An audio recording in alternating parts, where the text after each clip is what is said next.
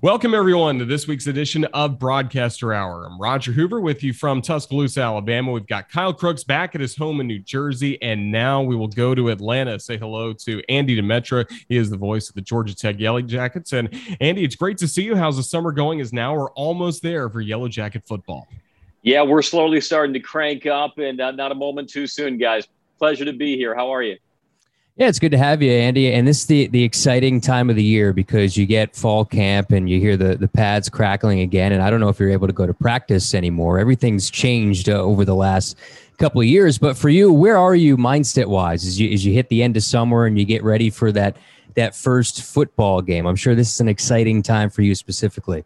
Yeah, I, th- I think every broadcaster starts to see that wave building in the horizon. And uh, we know that – uh, the work will be here before long, but it's nice to be out of practice and start to refamiliarize yourself with the team, start to get those feelings that all broadcasters get around this time of year, uh, knowing that we've got another broadcast season ahead of us and trying to have uh, a season that will approximate as best we can to normal because I don't think anybody wants to go back to some of the protocols and disruptions and challenges that we all had last year. So hopefully we can have as close to a normal season as possible. I know everybody here is looking forward to that. Uh, I'm certainly looking forward to that as well.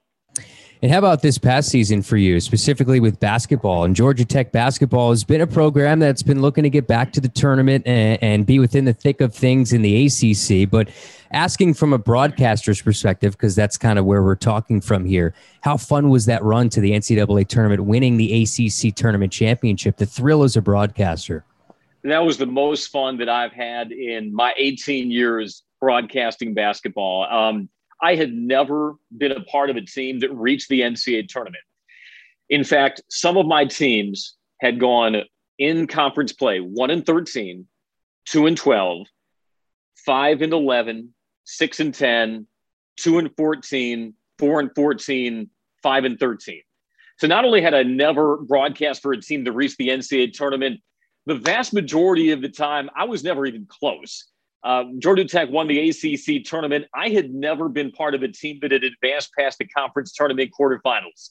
So even though it was uh, an unorthodox and unprecedented season with COVID, you could not have told me uh, that it was any less special being able to to watch that team grow and get on that run at the end of the season, get to the NCAA tournament. And when we got out to Indianapolis, even though Georgia Tech lost in the first round, you get inside Hinkle Fieldhouse, and even though it was socially distanced, it wasn't a full house um, the energy and the intensity and, and, all those familiar feelings were still palpable. And uh, it, it's a season that I will always look back on fondly. It was uh, really special to be a part of. Even though I wasn't always physically present for all of those games, I had to call some of them remotely. It was uh, something that I'll, I'll always remember.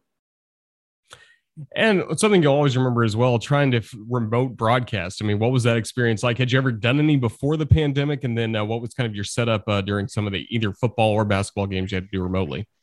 So I would say yes. I have been calling games remotely since I was an early teenager because I defy any broadcaster who, when he first had these aspirations and ambitions of wanting to go into play by play, didn't sit there in front of their TV and pretend to call a game that they were watching.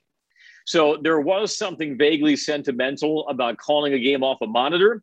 Of course, we all would rather be in person calling the game than uh, watching it off a TV screen, but I just took it as a challenge. Um, you know, our, our listeners at the end of the day, they didn't care whether you were in person or broadcasting remotely. They wanted to know how vividly could you describe the action and engage your audience. Uh, and so I didn't look at it so much as a hindrance, but as a challenge to see how how vividly I can still paint the picture despite some of the limitations of calling a game remotely. Uh, and and so you kind of look forward to that challenge, and it's it's something that you had no choice but to embrace. That being said, I, I think we're all excited to be back uh, in, in, normal operations and to being able to call games home and away in person. Uh, so hopefully that is an era that we can maybe put behind us this year. Yeah, we would love to say goodbye to that. And you mentioned that you kind of get your start uh, as a youngster, kind of watching some sports, doing your own calls. what was the spark for you? What was the broadcasting bug that bit you?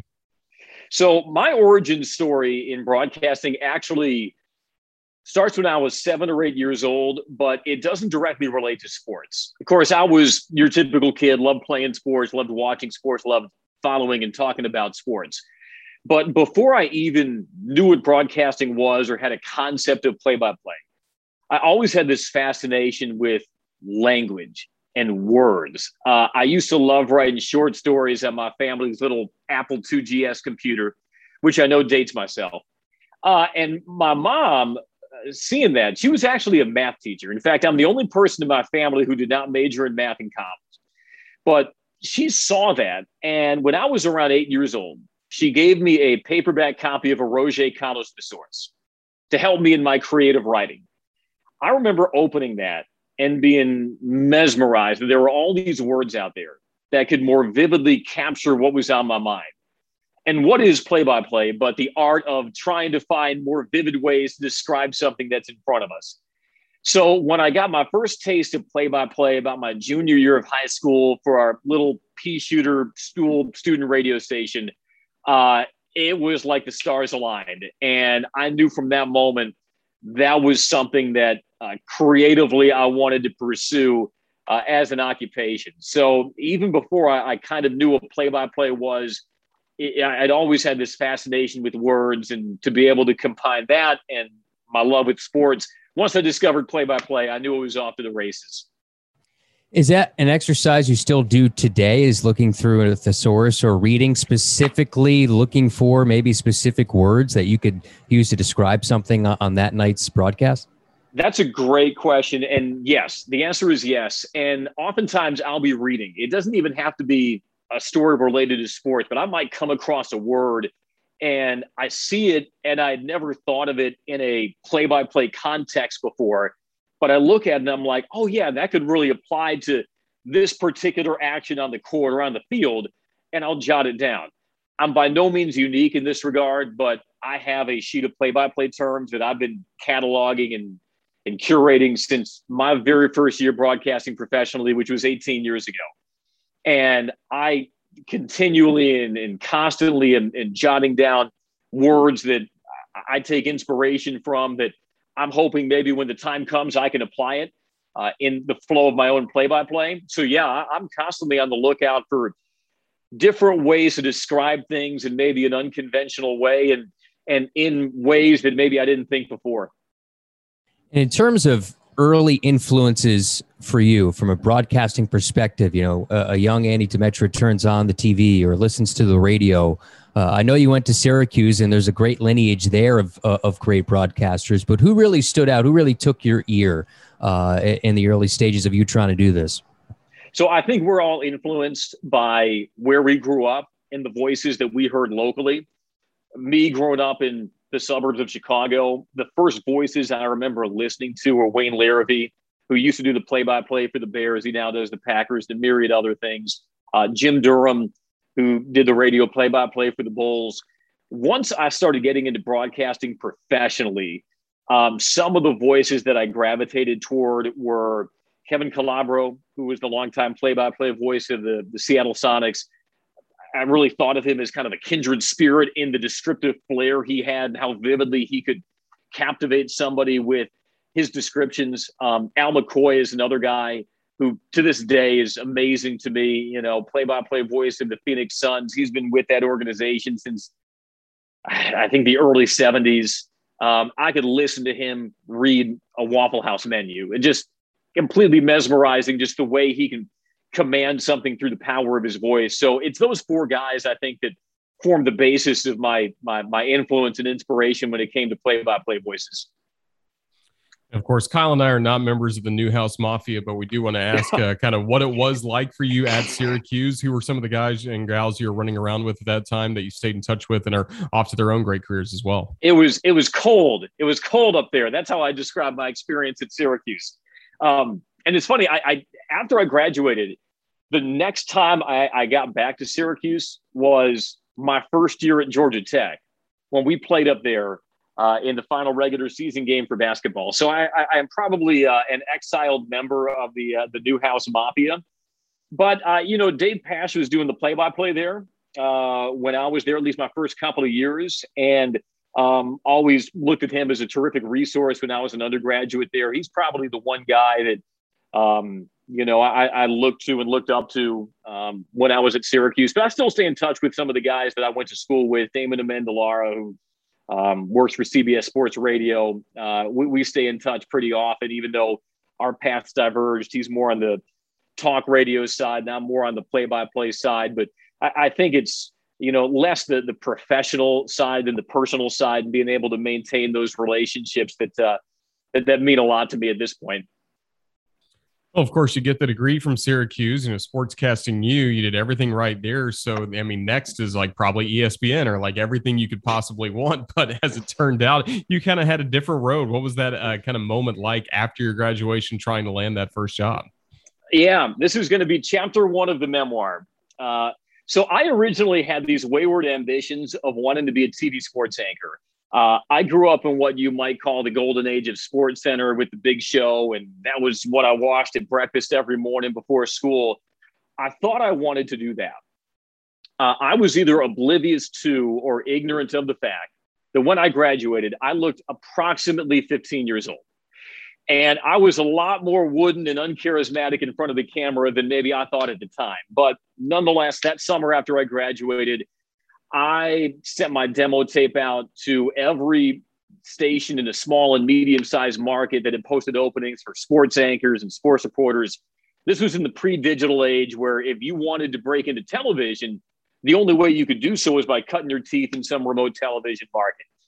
I sent my demo out to probably 80 stations before I stopped counting because I didn't get a single call back. Uh, I'd love to tell you that I kept a stiff upper lip and I was unbowed and, and remained fiercely determined. No, it was demoralizing. Uh, so midway through that summer, I thought, oh, maybe I should make my radio demo just to be safe.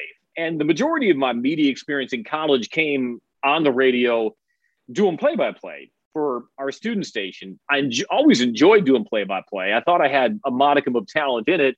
But at that point in time, I never viewed play by play, especially radio play by play, as a viable way to earn a living.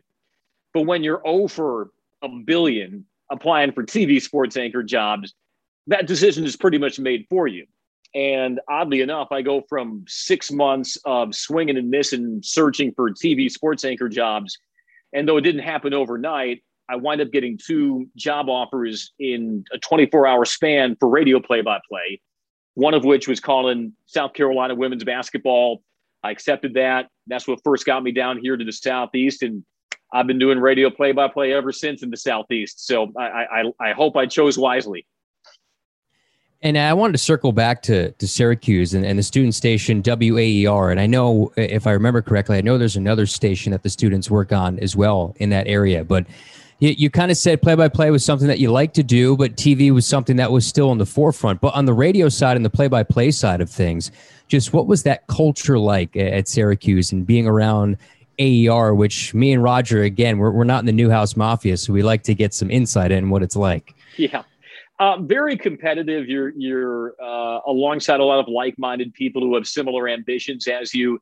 Uh, there are only a finite number of games that you're able to broadcast, and so it's really hard to crack that rotation. And um, it, it, forces a culture of, I think, accountability where you know you constantly have to be uh, trying to improve yourself and being committed to that process but uh, while it was a lot of fun to be sitting there courtside calling syracuse basketball games and syracuse football games both home and away i realized that is not a common arrangement in student radio where you're able to broadcast every game home and away alongside the commercial statewide network um, you know it, you get good quality reps by the time you graduate, but you probably also leave some reps on the table. Uh, you can go to uh, another school to start working towards a career in broadcasting and wind up with far more reps by the time you graduate than if you go working at WAER at Syracuse. So um, I, am very grateful for the, the education I received there and the degree that I earned there. But I also recognize, with the benefit of hindsight, that there are so many other ways that you can gain substantial experience and quality play-by-play reps as an undergrad. It's it's not the end all be all, and uh, you know I, I, respect everybody who finds their own path. It's not the path for everybody. Um, and and you know, sometimes I wake up and think, I wonder if that was the right path for me all these years later. Um, so I, I appreciate uh, the culture there, but certainly there are a lot of other viable ways to to pursue play by play as you're getting started as an undergraduate, uh, aside from just Syracuse. And then moving ahead to South Carolina and taking that women's basketball job, just how much seasoning did you get in, in that job in those seasons that you're there, and just how important was that uh, part of your career to to build that foundation as a play-by-play person? It was three years that I look back on really fondly. I should note though, this was the pre-Dawn Staley era. Uh, the job did not quite have the luster that it has now. I think my first two years we went three and twenty-five in the SEC. So, despite some very long and lopsided nights, it was so much fun because you get 32 games to get better and better. And I, I, think my mindset is the same now as it was back then. How can I make my next broadcast a little bit better than my last one? And when you have 30 plus games to try to improve, you really become invested in the process and you start hearing the, the, the result of of that preparation and that dedication to improvement. So to, to hear where I was at the end of that third year compared to how I was at the beginning of that first year, uh, it, was really neat to kind of see that that commitment pay off and to see yourself slowly get better and better. Um, so yeah, even though I wasn't making a lot and I was an independent contractor, my paychecks ended when the season did, and I had to cobble together all sorts of part-time and temp jobs from the, the middle of March to the middle of November to pay the bills and make ends meet. Uh, it, it, was uh, a lot of fun to, to hit the ground running and start my career there.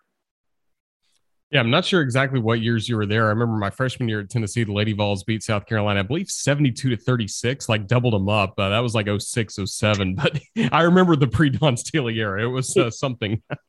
my, my, last year was 05, 06. So okay. I don't believe I called that game, but I'm probably sure I called many similar to that, Roger. Yeah, Dawn yeah. Staley's haunted my dreams over the last four seasons. yeah, now so we're on the other side of it. This, yeah, yeah. This is year five for me in Florida, so I know nothing but Dawn Staley, and just happen to be yeah. on the other side of that. So yeah, that's pretty good. Well, uh, speaking of that experience and your first time, you know, again, you're no no longer at home from West, you know, the Chicago suburbs or Syracuse. Go down to South Carolina. Now you're wearing the Gamecock logo. You're getting to really be part of a team. Just how much did you enjoy that? Obviously, you've stayed in college sports since then. Did you just love kind of ingratiating yourself in the culture of South Carolina from that first job? Absolutely. I, I remember calling my mom up my first week living in Columbia and saying, wow, I, I have to get assimilated to just how nice people are down here. Uh, and so the community was great, Columbia. Uh, it just, I, I, felt really at home there. They, they took great care of me and, and later my family. Um, and I, I, what I really appreciated, and maybe that I underestimated when I first came down to South Carolina to begin a career in college sports play by play, was the way you feel integrated into community.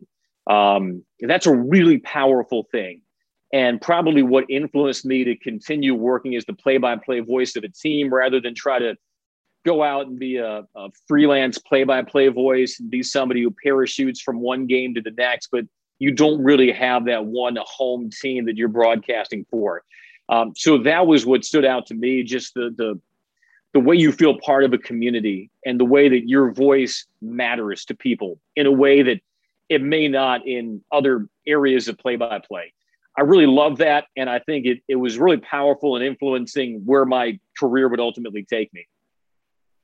And for you, you go from doing South Carolina women's basketball to a few years later coming back to do men's basketball and baseball. But what can you tell us about the time in between for the company we now know is Learfield? It's been Learfield IMG College, ISP, IMG, all those different names we've had. Yeah. But what can you tell us about your time as a full timer in Winston-Salem? Yeah, so I started when it was still known as ISP Sports uh, as a production manager. They had just signed uh, a deal with the ACC, and then a year later, the Big East to broadcast the national game of the week they put me in charge of the production and coordination of those packages. I was their studio host. I hosted some of their ancillary programming. Uh, and then my big break came kind of uh, a year later when they expanded their national game of the week package in the ACC from six Thursday night games to six Thursday night games and six Saturday games. And the guy that we had employed for those Thursday night games, Bill Rosinski, he was still doing Westwood One NFL broadcasts. He would be traveling for his NFL assignment, so he couldn't call those Saturday games. And uh, while I'm sure my greatest ability was my availability at that time, and I was already a full time salaried employee, so they didn't have to shell out any extra money for a broadcaster to assume those six Saturday games. Uh, they let me do uh, those national games of the week that aired on Saturday. And I'll forever remain indebted to IMG to, to, for giving me that opportunity. It's a huge break for, for that stage in my career to be able to call national play by play. And yeah, three years there. Um, I like to think that it was kind of the, the equivalent of medical school, uh, very flexible hours. You could work any 80 that you wanted during the week. Uh, but like med school, you hope that uh, through all those bleary eyed nights that you're able to put that lab coat on at the end and they'd be able to call you doctor. In this case, being a doctor was uh, the full time play by play voice of another school, which, like you said, turned out to be South Carolina.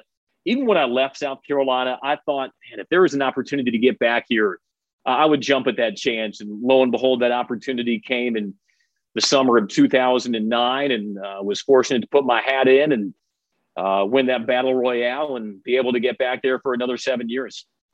I'm interested, and, and we could kind of couple this with the Georgia Tech uh, question, just the interview process of, going through, and, and obviously you knew the people at South Carolina, so you, you have a foot in the door at that spot. But the overall interview process and these big jobs that you've had in your career, what has that been like? What's the preparation for you when you go into those uh, settings to, to make sure that you're ready for any questions they're going to ask? Sure. I, I think my interview process at South Carolina and at Georgia Tech was very similar because in both situations, I think a lot of broadcasters will encounter this.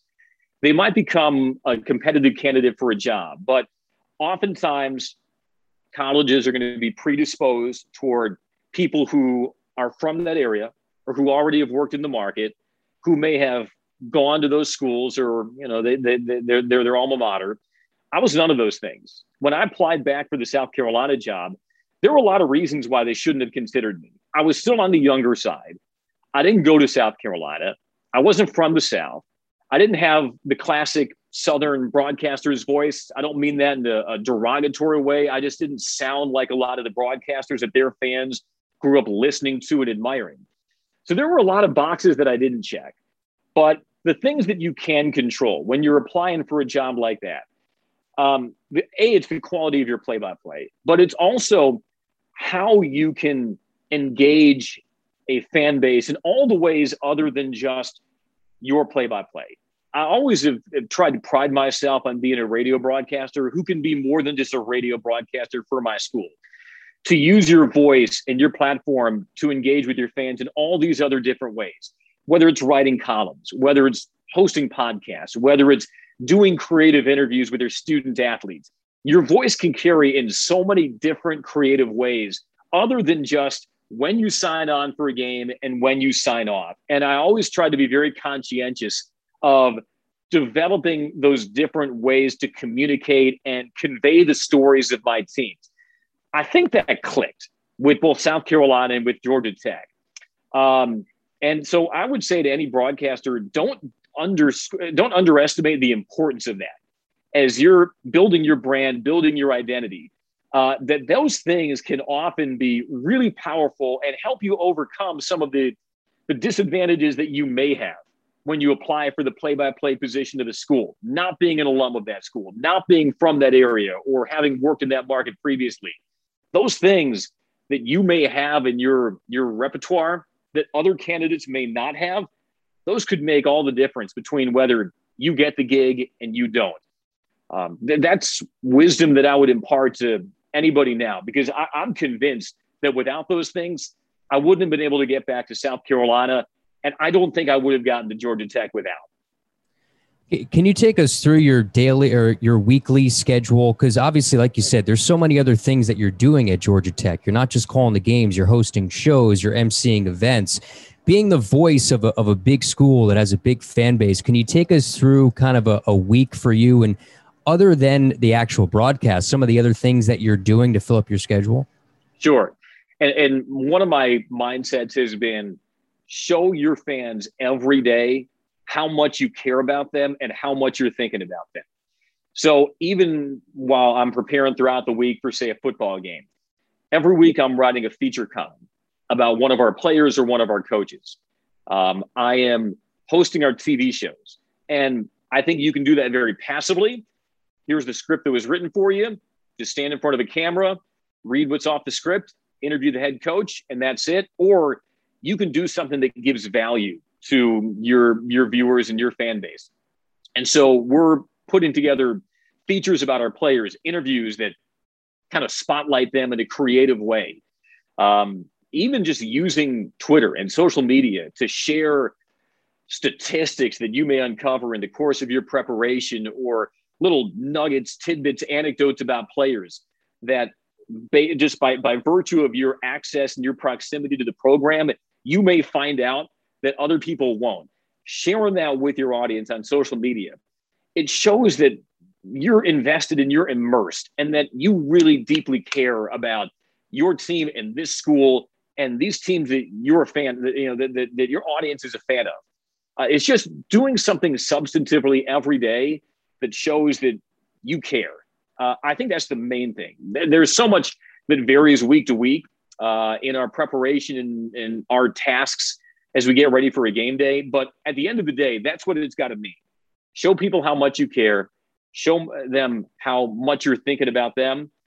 Ultimately you'll gain that loyalty. You'll gain that credibility um, and that's kind of what drives me every day when i when i come into tech and and starting the process of preparing for a game yeah, and you mentioned social media has been such a powerful tool. I think that's how I first you kind of got on my radar, just trying to keep up with South Carolina baseball uh, once they were so good in 2010, 2011. Just you had to love using that as a tool through those championship runs. Obviously, the radio part of it was great at the College World Series, but what was the interaction like with the fan base during that time? I learned that South Carolina has a very lively social media fan base, uh, which can be good sometimes can be a little counterproductive at other times. But I, I think Twitter kind of proved to me that it's such a great extension of what you do in your radio broadcast. Not everybody is going to be listening with a rapt ear from the moment you sign on to the moment you sign off. But there are so many other ways, social media being one of them, where you can share the information that you uncover and compile over the course of your preparation they may not be listening at that exact moment you share this great tidbit or anecdote about a player, but it can live on by you tweeting about it. People can consume it that way. And so they're still being able to take the information that you're sharing and that you take the pains to find just in a, a non radio way. Um, and so, you know, Twitter reinforced to me just how much our voices can carry aside from being able to broadcast on the radio um, and being able to cultivate that following, I think through the quality of the information that you share on social media, that, that's really important to me. And it's something that I, I think a lot about. I don't think people care where I went to lunch yesterday.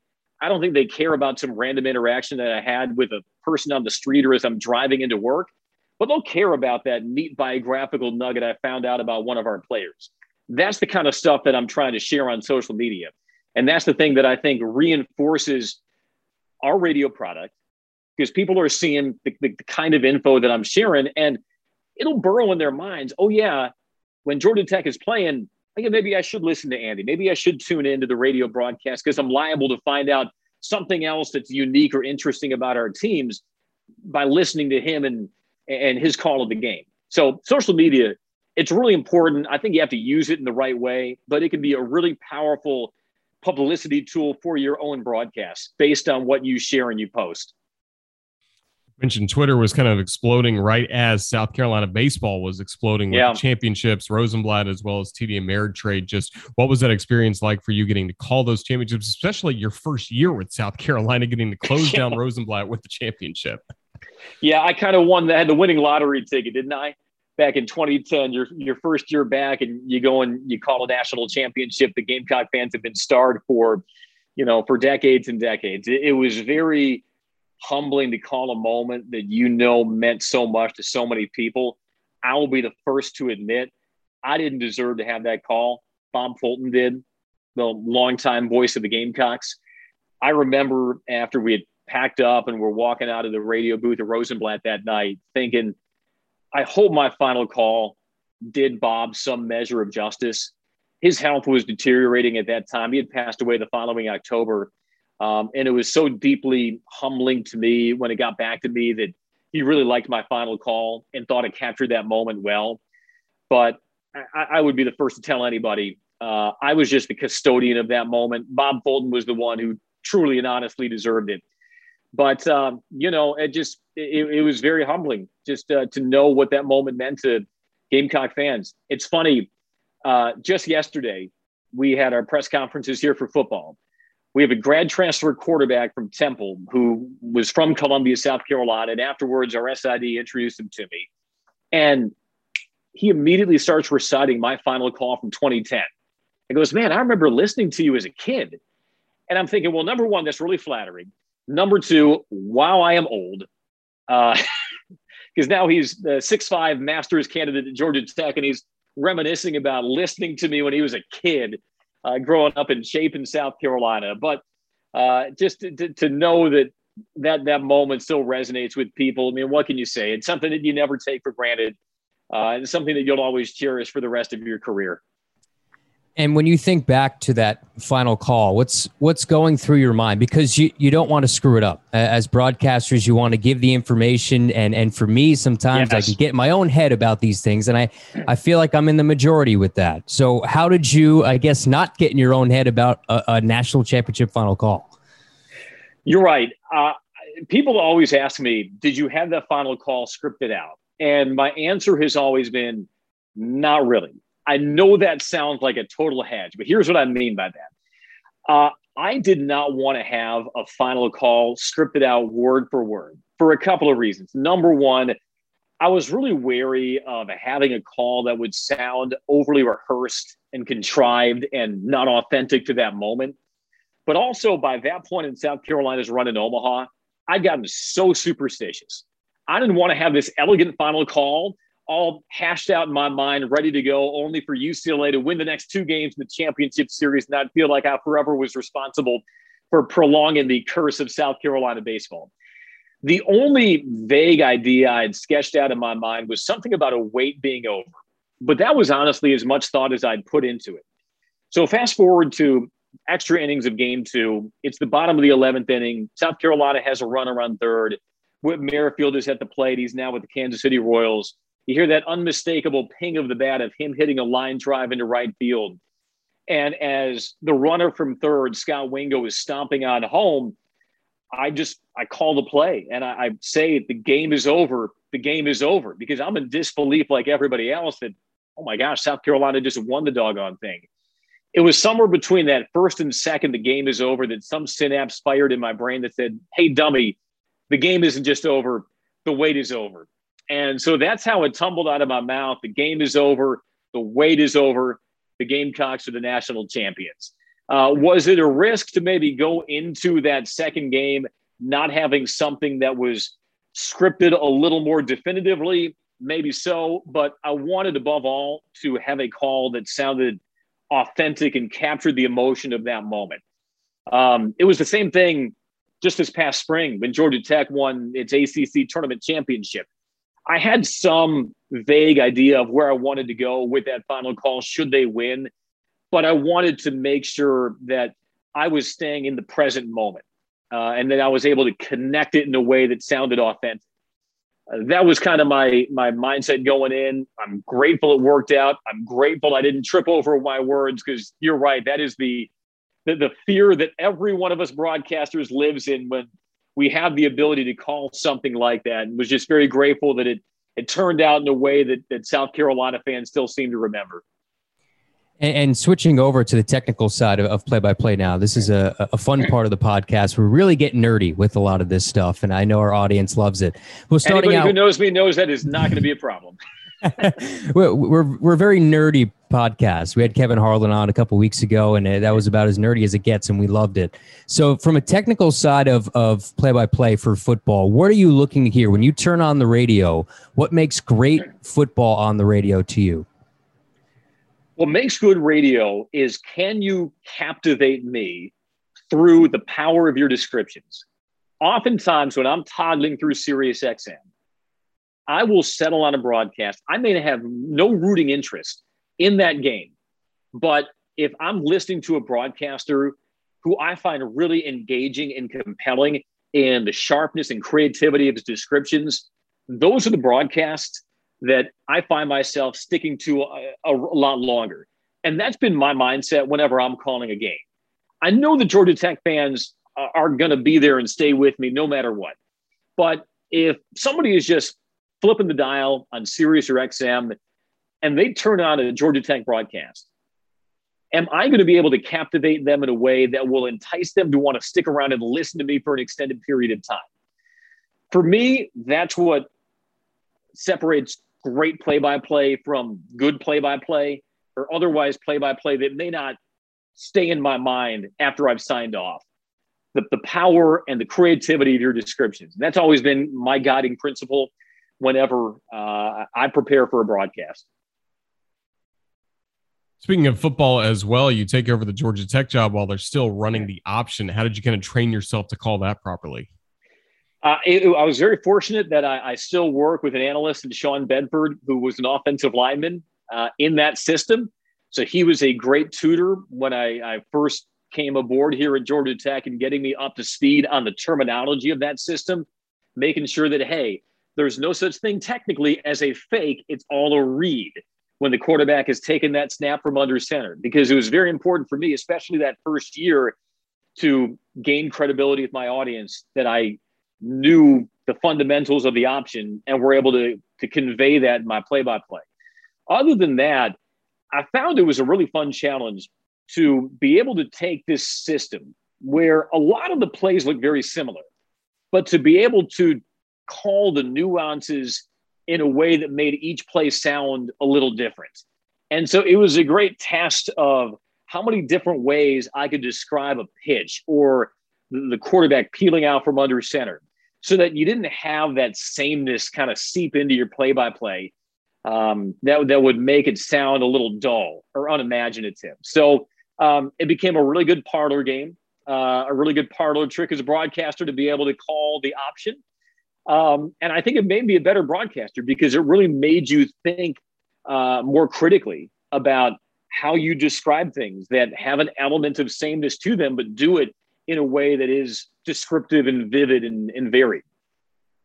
When you call football as well, are you using binoculars? I mean, how what are what's your booth kind of set up like? Uh, and do you have a spotter uh, who helps you out with your spotting board and yeah. finds tackles, things like that? I, am not a binoculars guy. It just feels too unnatural to me. We have two spotters, uh, one who is always spotting for the opposing team, and then I'm very fortunate to work uh, with Al Ciraldo Jr., who's our home spotter. He is the son of the longtime legendary voice of the Yellow Jackets, uh, Al Ciraldo Sr. Al Jr. has been spotting since 1978 when he was a teenager with his dad. And so I know that there is nobody better than Al Sr. to point out who's where, who's lined up. And especially when you had the option, you had two A backs who are off the tackles, they're lined up, and you may not be able to see their numbers that well. And so I really lean on my spotters to be able to point out, you know, who are the A backs, who are the B backs. Uh, I'm not always trained to see who's coming off the field, who's coming onto the field. Uh, sometimes I'm finishing up the play or, or looking at something else. And so I really rely on my spotters a lot to tell me, all right, who's in the slot? Who are my A backs? Um, that was so important to me because there is no more sinking feeling as a broadcaster when somebody rips off like a 30 yard run and you call it from, you know, it was some running back that you call initially and oops, it was actually somebody else. So uh, I, I, definitely trusted my spotters a lot, leaned on them a lot, particularly when we were running the option. Do you have any specific memorization tactics for the opposition to make sure that you know the skill players right away? Like, do you go back and watch film for that specific purpose to make sure you can see as who wears a wristband? And even if, if because the, the uniforms now, sometimes you can't see the numbers, so you have to rely on certain characteristics. Do, do you do you have any certain memorization things that you do? You go back to? I definitely watch a couple of games of that week's opponent, and I'm checking out their formations. I'm checking out their personnel, where a guy is liable to, line, to, to land, line up. Um, if there is some identifying trait that he has, like you said, I'll make sure to jot that down, and that helps with the memorization process. if somebody has dreads, if somebody wears a towel tucked into the back of his pants. That's really helpful to me. But also, I'm looking for formations when I'm studying that week's opponent because I think your ability to frame the picture with that pre snap formation, it's so important. And so to be able to jot down uh, just some different ways that I want to describe the pre snap formation of an opponent, I think that's really helpful in accelerating the learning process of your play by play and accelerating your preparation for that week's opponent. So I'm studying sort of two different things when I'm looking at an opponent. Yes, the, the, the, the personnel, but I'm also studying the formation and how I want to describe that uh, come game day. Those are two really important things for me the, the memorization process. And I think there's also an element of muscle memory involved where you're able to see a formation and know kind of preloaded how you want to identify it when you get to game day. And I'm sure Roger will get into prep in just a, a couple minutes, but I did want to ask you about what makes great basketball play by play on the radio because you've done it for a long time and you do it really well. So when you're, we talked about football, when you turn on basketball on the radio, what really separates guys and gals? I would say two things musicality and creativity. You have to have really good musicality in your play by play. And I think basketball lends itself really well to it because it's a sport that's built on flow so be able to to be able to call a half court possession where that ball is moving around in a melodic way, I think can be really captivating for a listener. But then also the creativity. There is a lot of sameness in you know a particular play in the half court, the dribbling, the passing, the shooting. But how many different ways can you imaginatively describe those things? And that's something that I've always been chasing and seeking throughout my career. How much more vivid can I make the description of a half court possession, a dribble, a shot, a pass, a post entry, the way a guy is holding the ball, the way he's dribbling the ball, the type of pass that's performed just along the wing. I feel like if you can engage the, the, the theater of the mind, so to speak, in your audience through the variety and the vividness of your descriptions, I think you're you're more liable to hold their attention throughout a broadcast. That's something that I've always been evangelical about. It's something that I've always tried to to pursue and to to, to refine in my own play-by-play. The, the broadcasters that I find myself gravitating toward the most over my career are the ones who do that in my mind the best. And something that I've always tried to to, to chase in my own play-by-play. So musicality, and creativity. I feel if you have those two things, you have the foundation for really good basketball play-by-play. Yeah, going back to prep for just a minute. I don't know if you have any spotting boards uh, with you for basketball or baseball, but if you do, we'd love to see them. And if not, we would love to just hear you describe what's important to you and how kind of your style has evolved over the years. Sure thing. Okay, so uh, this is a very, uh, I would say, inelegant basketball chart that I have. I know there are more aesthetically pleasing ones that are out there. Um, I did not make these templates. I don't know who did. If you made this template and you are listening to the Broadcasters Hour, you have my everlasting gratitude because I've been using this for probably more than a decade. It served me well. And at this point, my eyes know exactly where to go to find the information that I need. So, as far as the nuts and bolts of it, I try to, to, to make in numerical ascending order the players who are most likely to play, the players who, as you examine the box scores, are going to get the majority of the minutes. And then you have, you know, your basic season stats. You have your heights, weights, hometowns, any preseason accolades or postseason accolades. And then this box here, I'm always putting in what they did in the last game, what they did the last time they played Georgia Tech. If there are any hot or cold trends that you parse out from studying the box scores, I want to have that right at my disposal. And then any kind of biographical or anecdotal information. I've often found I can call like a fast break layup really elegantly and feel really good about myself doing it. That's not often what an audience is going to remember in listening to my play by play. But if I can share some really exotic or bizarre anecdote that I found in the 15th page of a Google search about this particular player, then uh, that's what they're going to often remember the most. So I always try to, to do my, my homework on each individual player because you never know when you'll be able to slip in those little biographical nuggets and uh, oftentimes when you do they're they're the little pieces of information that are going to stick in, in listeners minds the most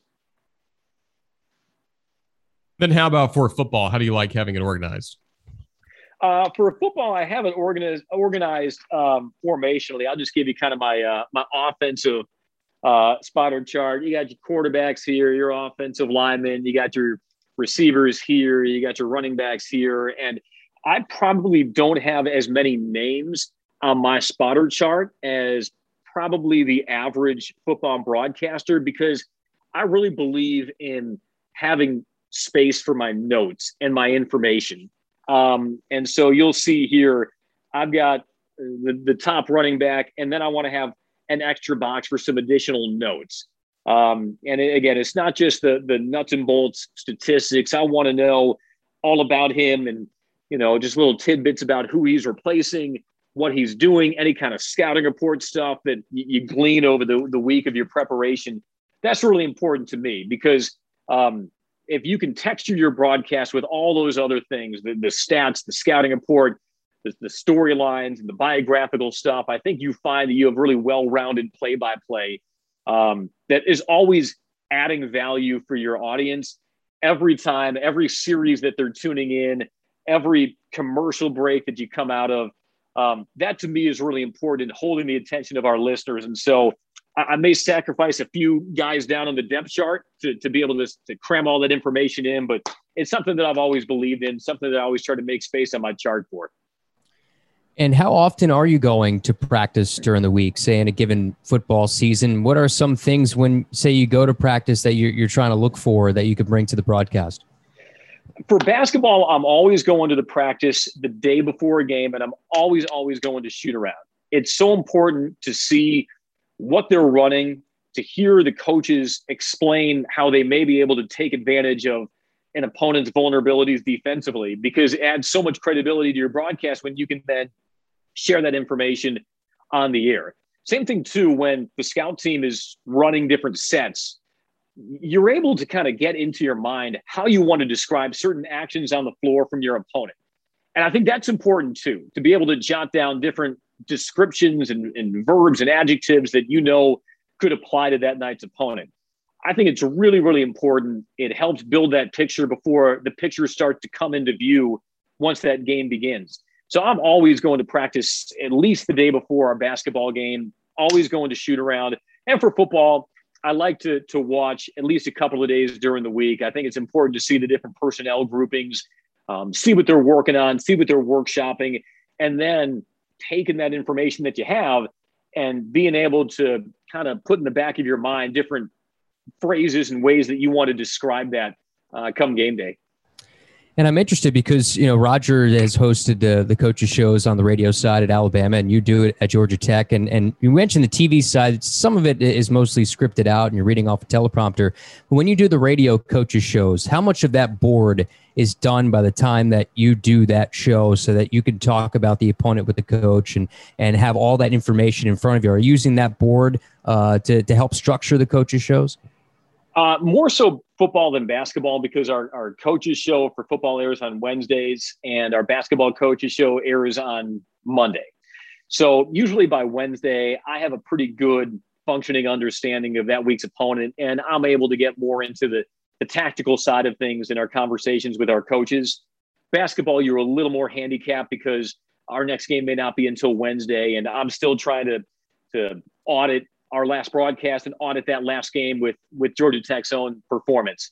Um, so I am us- utilizing it a lot. I think um, oftentimes we're keeping the focus on our team, our individuals, and uh, that's where having that institutional knowledge of your team really pays off over the course of a 60 minute show because you're able to to cite statistics that come from your preparation uh, that can help uh, add more credibility to the kind of questions that you ask. So I am using it maybe more so during football than basketball, but it's certainly a resource that if you have at your disposal, you, you better use.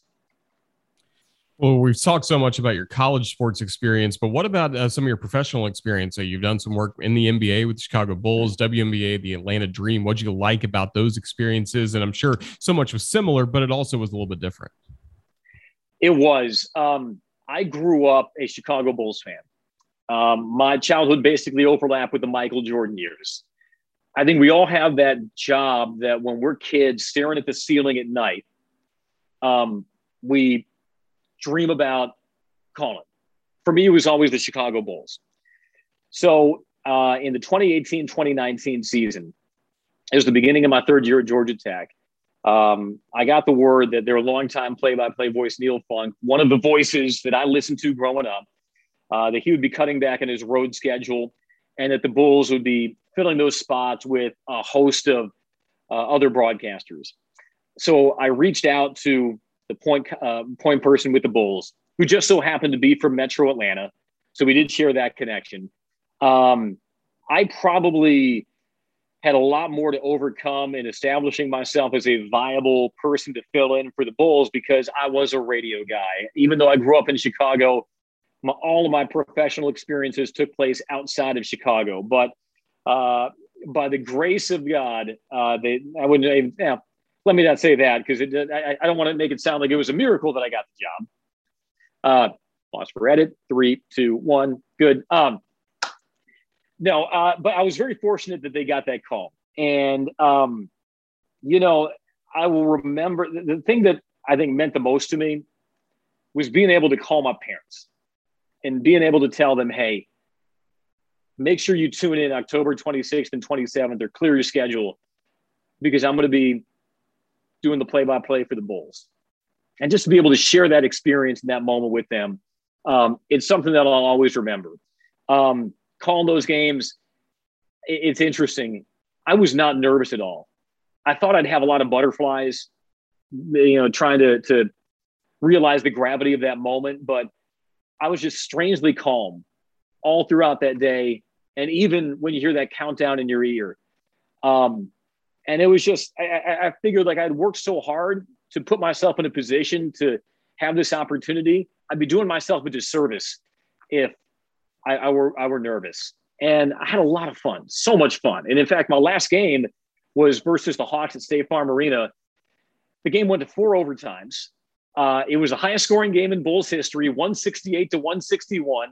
It was the third highest scoring game in NBA history.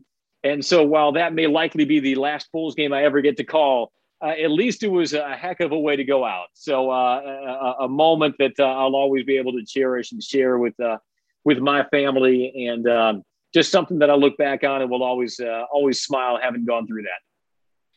That's a really great experience, and uh, your course continuing your role with Georgia Tech. And uh, you know, we've asked this of several broadcasters before. I'd love to get your take on it. You know, the role of being a voice of a school. It was so well established in the '80s and '90s when radio was king, and we've touched on a little bit with some of the extra things you bring to the table. But what's the next ten years like for positions like yours, in your opinion? Yeah, that's a really interesting question because I think all of us radio broadcasters would acknowledge either explicitly or implicitly that we may no longer have the captive audience that we had 10, 15 years ago. Every game is on television now. You can find it on your phone. But I refuse to buy into this notion that our medium is somehow marginalized. Our voices still matter to our fans. And in fact, I would argue that because of social media and the ability to share your highlights on Twitter or Instagram or even TikTok, that our voices carry more now than they ever have. But you have to be proactive in sharing your, your work with your audience in all the different ways that they consume media, not just on the radio broadcast. But I, I, I always believe that there is going to be an appetite and a desire for fans of a school to hear these thrilling seminal moments in their team's history through the eyes and through the descriptions of their play-by-play voice. And as long as that demand is still there, our jobs are never going to go away. At least that's my fervent hope. Uh, but I do think that we, as radio broadcasters, we just have to think a little more uh, concertedly about being able to make an impact outside of just our radio broadcast, making sure that our voices carry on all these other different platforms that we have at our disposal. And as long as we're doing that and we're continually engaging our audience, um, I, I think who we are and what we do, it'll matter 10 years from now, 20 years from now, 30 years from now, when hopefully I still have a voice and Georgia Tech still wants to have me around. let me ask you this: your your favorite venue to call a game in the ACC and in the SEC? You can do football and basketball, obviously, with ACC, and then basketball for the SEC. What do you got? At the risk of having my, my credentials revoked, obviously, uh, my favorite venues in the ACC will be Bobby Dodd Stadium, the McCamish Pavilion. But if those are not uh, eligible for entry in this list, ACC, I think everybody would probably say Cameron Indoor just because it's such a, a hallowed venue in, in college basketball. You're not seated courtside; you're up in the the catbird seat, but I think it's still um, you know one of those venues that you step into and you you kind of feel the history uh, when you walk inside. SEC, you know, I'll always have a soft spot for Williams-Brice Stadium. I'd say the most unholy noise I've ever encountered in my life was in Baton Rouge back in 2012 when uh, South Carolina played there as the number three team in the country versus LSU, which was also ranked in the top 25. That's an experience that I'll never forget. SEC venues, uh, Rupp Arena is another one of those college basketball cathedrals that uh, you always remember. I remember that we were playing there for South Carolina, and I look up behind me, and there was a bride and groom Literally, uh, she was in her wedding dress. He was in their tuxedo. They were seated in the front row of the upper deck. So apparently, they decided to forego the reception in favor of watching Kentucky, South Carolina, and Rupp. Uh, so, for many reasons, I would say Rupp is one of those venues that uh, you always appreciate being able to broadcast from. O Dome didn't make the list here, there on the SEC basketball. I'll, I'll keep that in mind. There's a little. He's mental probably note. still sweating from the old days of the O Dome before the renovation. It was you know, I'll- swampy. yeah, it was a little little swampy. I always remember that chlorine smell. Yeah. Uh, and the fact that the, the fact that the student section is literally Oh yeah. right behind you. And what I do remember is that we were setting up uh, for a broadcast, and the uh, dance team was preparing their routine under the very watchful eye of their coach. And uh, they were, each had signs, and then in a row they held up the signs. This was like you know two and a half hours before tip off. The, the, building hadn't yet opened. They were just in their practice, but they held up their signs in front of their coach, and it said, "Will you marry me?" And behind her, on bent knee, was her boyfriend with the ring.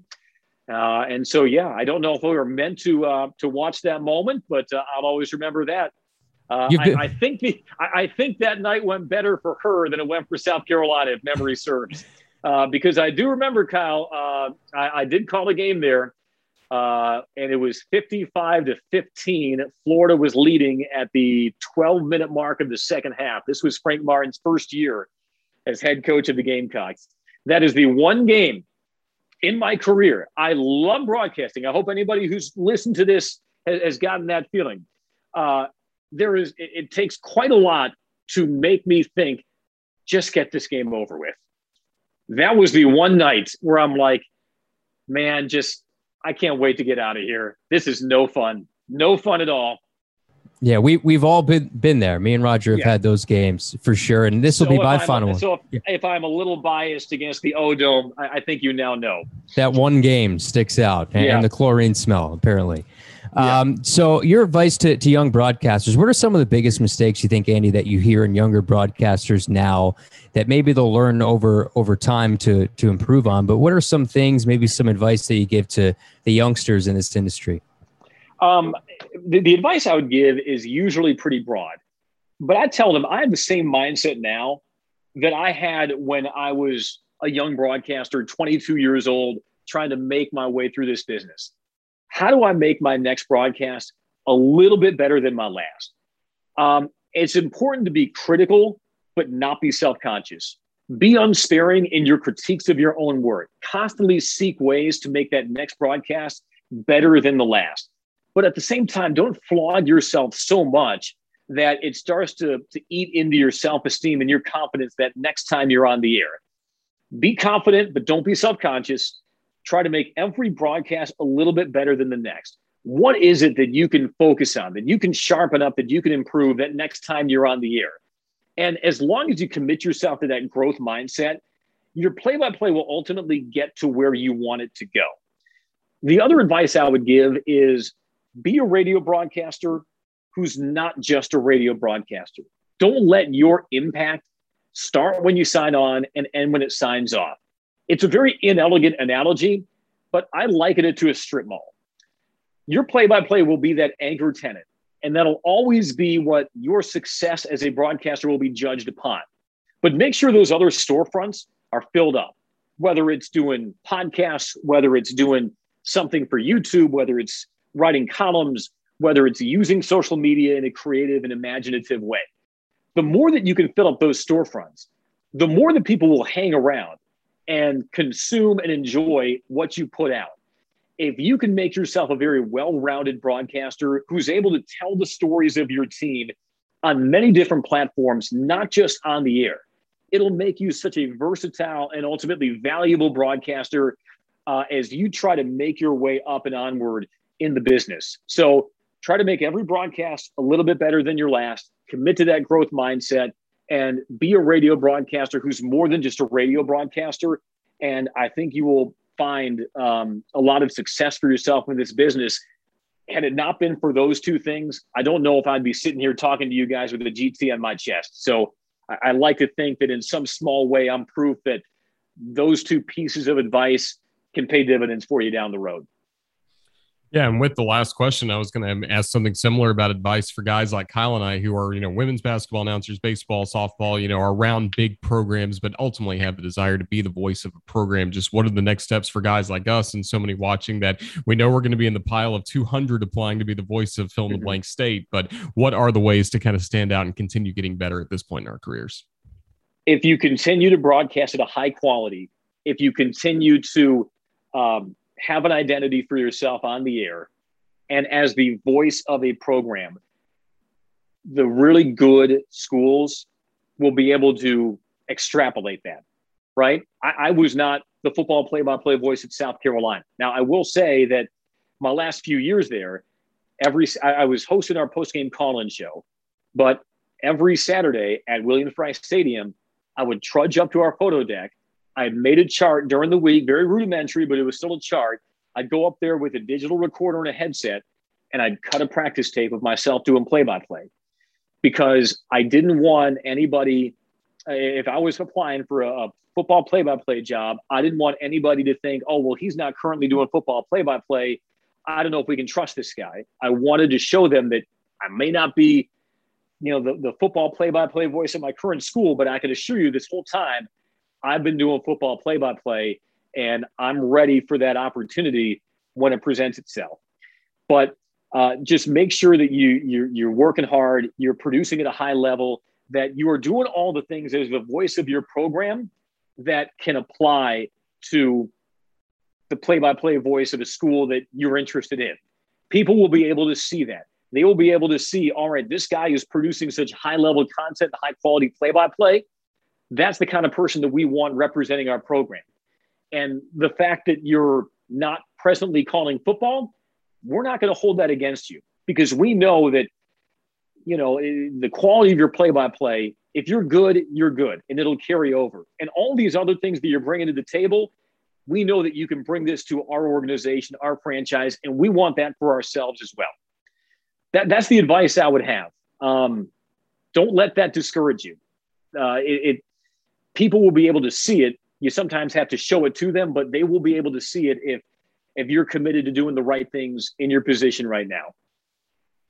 That is excellent advice. And this has been an excellent hour with you, Andy Demetra. We just appreciate your insights so much and hearing these stories of your career. You're one of the best in college sports. So we just really appreciate your time with us this hour. Well, guys, I appreciate that. Thanks so much. I, I hope, uh, you know, broadcasters understand that this is just, uh, this is great talk. And, uh, you know, even somebody now, you know, getting ready for my 18th year, I listened to, to your interviews with the other guys and I learned stuff. And so uh, it's just a great resource. And I appreciate you guys doing this uh, for the industry and, you know, best of luck. And, you know, like I said before, my greatest ability sometimes is availability. So I appreciate you guys having me on. thanks so much, Andy. All right, guys. Thanks. All right. Thanks to Andy Demetra. Thanks to all of you for watching Broadcaster Hour.